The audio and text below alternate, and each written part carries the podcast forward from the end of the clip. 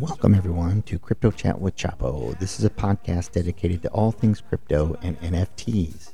If you're looking for some insightful conversations with experts in the new developments in the crypto world and some general information on cryptocurrency, this is the podcast for you. I discuss all things crypto related through the lens of NFTs, crypto, and its leaders in the space. If you're interested in learning, we have you covered. Uh, it's unbiased information, little more laid back than the typical crypto podcast. Join me and come chat with us anytime for insightful, irreverent, and all around fun about the latest and greatest in crypto. Hey, hey, what's good, everybody? Today is Thursday, November 10th, 2022. This is episode number 99 uh, with Crypto Chat with Chapo. Today we're going to be talking a little bit more about Dogechain, but wow, let's get back into uh, market action. It was a absolute insane evening on crypto Twitter and across the markets as the fallout from uh, SAM and FTX uh, continued to unfold. Um, Alameda as well in the mix. Um, the market really, really, really, whew, man, was in a, a downward spiral uh, last night, and we dropped down into the 15s, 15, uh, I want to say, according to CoinGecko, 15663. But wow, since then, you know, checking in, Bitcoin really had a beautiful bounce. In the last hour, it's up 6%, trading at 17,597. Ethereum at 1305, up 8% in the last hour. BNB up 6% in the last hour. And you, you get the trend here. Everything is starting to bounce. Is that going to continue? I'm not real sure, but uh, last night it was looking grim uh, across crypto Twitter. Uh, people uh, lost tons of money on FTX, and man, some people per- potentially, unfortunately, were completely wrecked, uh, lost ungodly amounts of money. And of course, um, you know, my heart goes out to them. Hopefully, they're able to find people to talk to if they lost a lot of money and they're feeling down and out. Uh, that's not a, a pleasant uh, place to be in. You know, crypto, as we've talked through in the last many episodes, is a difficult, difficult place to hang out. It's a difficult place to try to make money. Sometimes it's easy to think that it's, you know, making money is going to be easy, and some days it is. And overall, uh, the volatility in crypto is uh, an evil, evil woman, person, human, whatever you want to call it. So the bounce is here for now. Does it last? Don't know. Don't really don't know.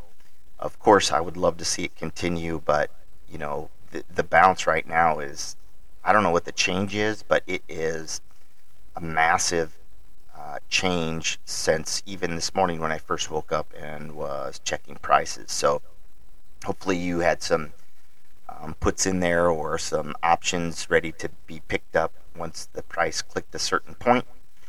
And you know we'll we'll see how this shakes out. And the the top 100 coins, it looks like at this point, of course, everything was down so bad in the last hour.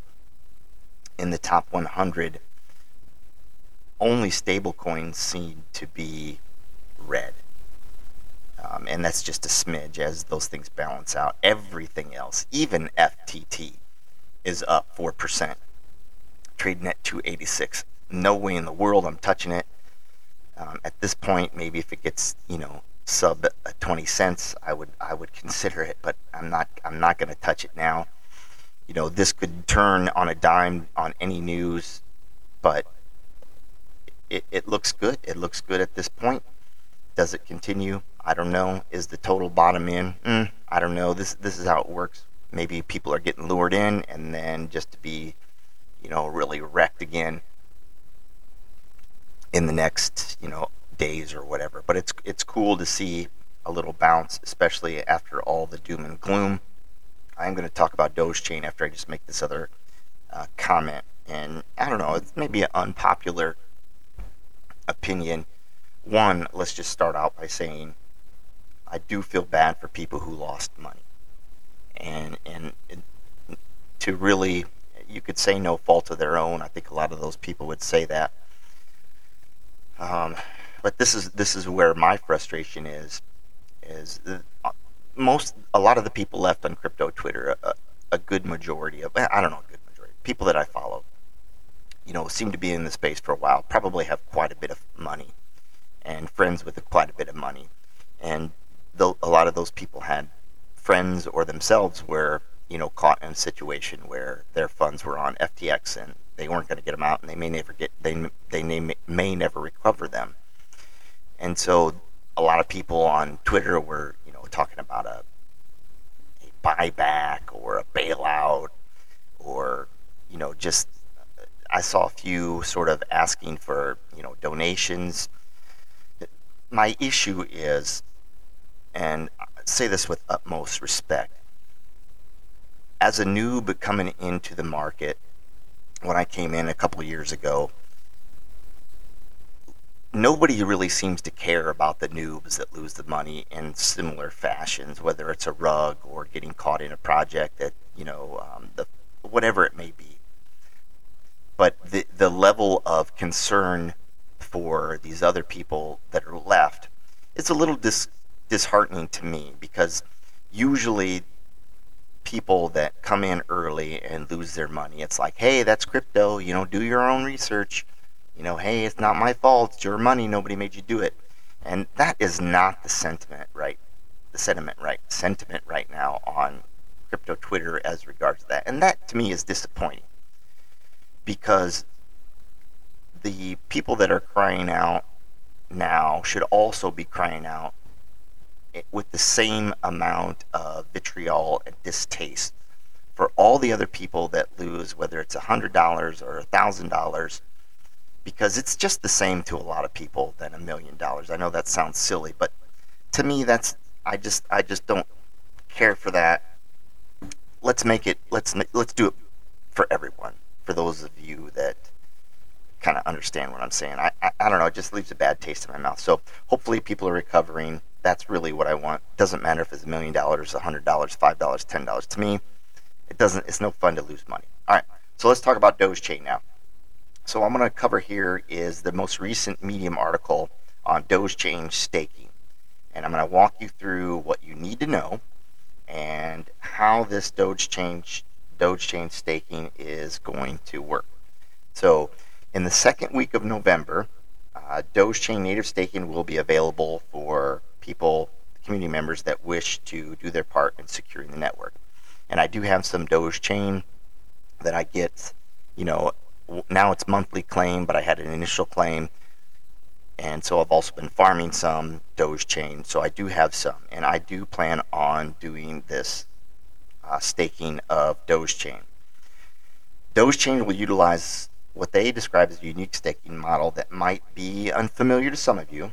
Um, I have a couple of coins that I stake this way, and we're going to cover what that is. So, Dogechain uses IBFT proof of stake uh, mechanism, and it'll use a vote escrow model called VEDC. So, my Stargate token, uh, Stargate Finance, my Stargate tokens that I bought in the IDO are locked for a year from the purchase, and I have in my wallet VE uh, STG. So those are sort of my voting tokens. So things that are in the protocol, and that'll probably be the same here for Dogechain, that I can use that as voting power comparative to the number of tokens I have to vote on protocol uh, decisions. So that gives me a little bit of ownership there. The DC tokens can't be directly staked with validators. Instead, uh, people are going to need that VE, voted escrow uh, DC tokens for staking. So they'll need you'll need to lock your Doge chain in the VC the VE DC locker to obtain obtain the tokens, and the longer you lock the Doge chain, the more uh, VE DC that you'll receive. So locked Doge chain can be recovered once the time period matures. Uh, DC staking rewards are liquid and unlock as soon as you claim them. Once the time lock matures, users need to burn their VEDC to recover their DC tokens. So if you want your DC, then you have to burn the VE DC to get your regular tokens. So, in order to, um, how the staking works is you need to secure the network and validate the transaction. And by doing this, they are ensuring that the network is resistant to 51% attacks because it becomes increasingly expensive to revert transactions as more tokens are staked. And the model has two major players the validators, who stake a predetermined amount of tokens and get the right to validate transactions in the networks. And then validators receive awards in the form of DC tokens for their service.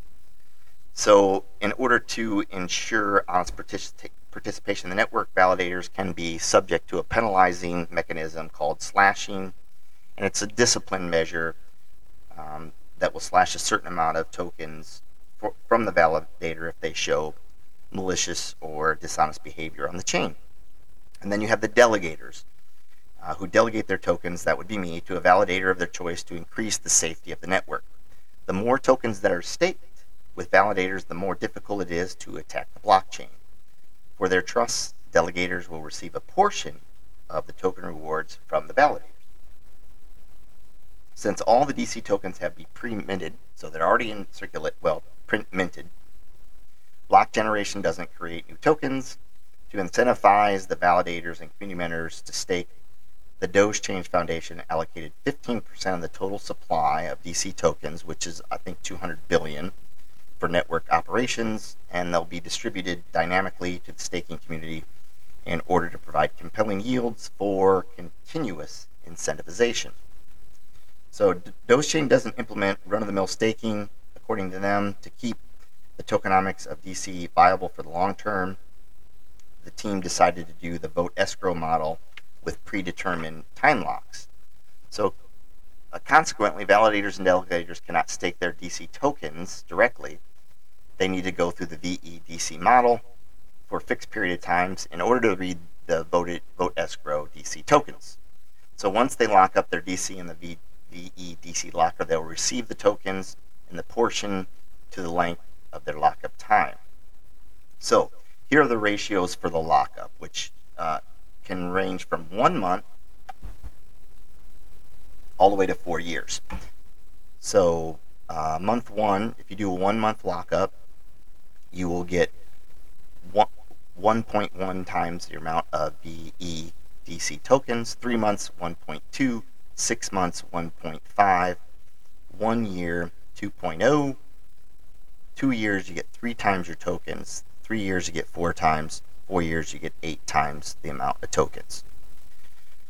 So with that in mind, I I really hesitate to lock up tokens for four years. I have done it on a few protocols.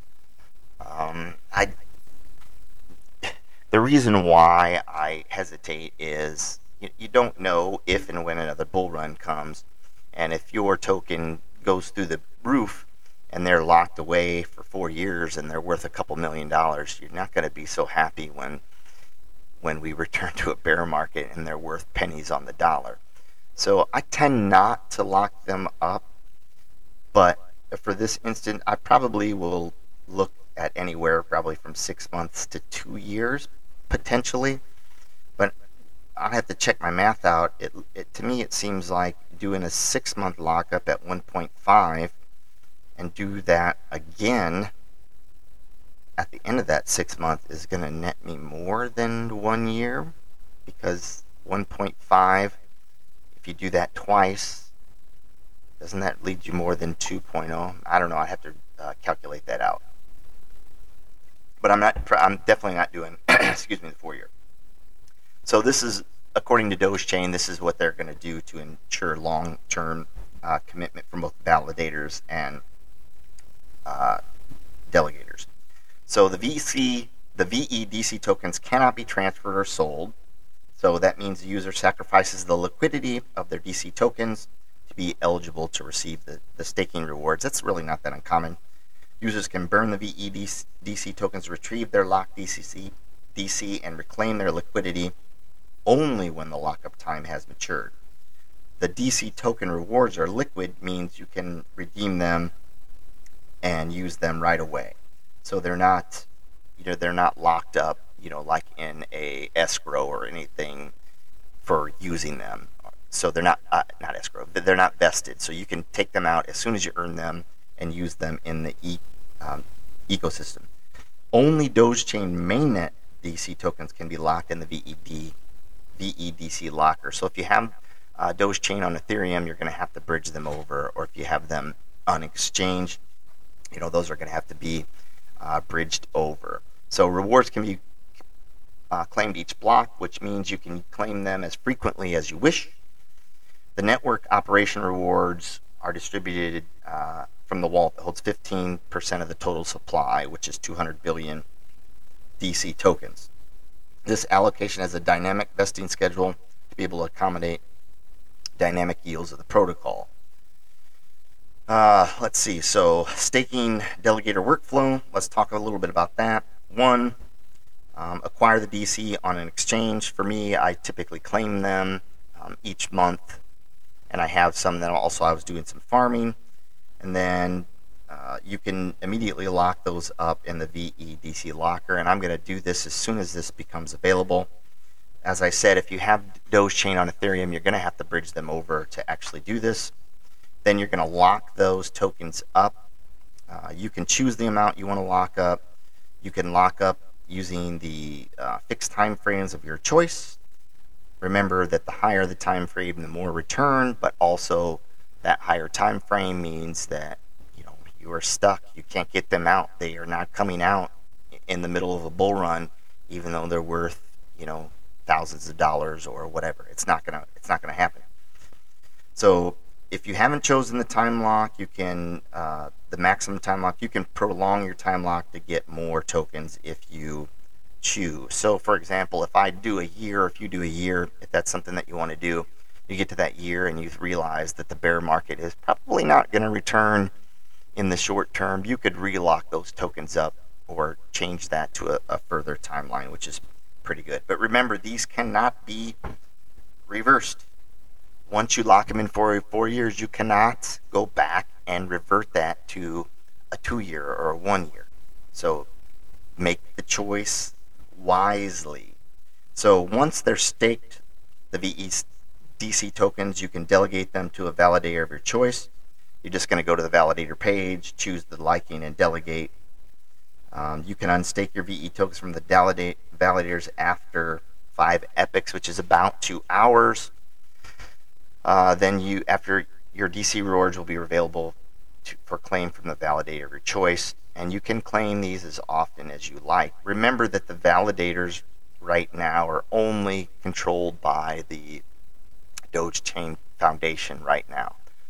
So just keep that in mind. Eventually, that's going to change. And usually, when that changes, you have all kinds of players coming into the game with different uh, rates in which they're going to pay you and different fees they're going to take from that. So just be aware of be aware of that. The final step would be when you want to reclaim your DC, you're going to have to. This is after it the VE DC matures. You will have to burn those tokens in order to receive the underlying uh, DC. If you don't claim your DC tokens, you will be able to still you'll use your VEDC and stake them to receive rewards until you uh, burn them. So phase two, according to the Medium article, is the closed garden unchained mainnet. They're using Polygon Edge framework on Doge, which is still being battle tested, so it's still kind of new. And it's one of the first Doge chain is one of the first blockchains that is using this framework and its features. So the, the one of the major features is that is the ability to switch from POV, which is currently running on uh, Dogechain, to POS, which which they're going to go to at some point. So this is where they talk about the validators are run by the Dogechain uh, team. So I, I do think that, and I've talked several times about, I do think Dogechain has some serious potential. I'm going to keep my eye on it. I'm going to keep checking in the ecosystem. I'm definitely going to stake my tokens the length of time. Don't know what that's going to be. I'm still farming on Kibble Swap, which is a, a nice protocol that has uh, it has quite a bit of total uh, value locked. And I'm going to just continue to do those things and keep my eye on the ecosystem because I do think that on the long run that it's going to I mean, I mean, I think potentially it has some great success, a potential for success. So this has been episode number 99, believe it or not, with Crypto Chat with Chapo. Hope you guys have an amazing day. Remember to be present, be in the here and now. Go outside, touch some grass. Everybody have a great day. This has been Chapo. The podcast is provided for educational, informational, and entertainment purposes only, without any express or implied warranty of any kind, including warranties of accuracy, completeness, or fitness for any particular purpose. The information contained in or provided from or through this podcast is not intended to be and does not constitute financial advice, investment advice, trading advice, or any other advice. You understand that you're using any and all of the information on this podcast or through this podcast at your own risk.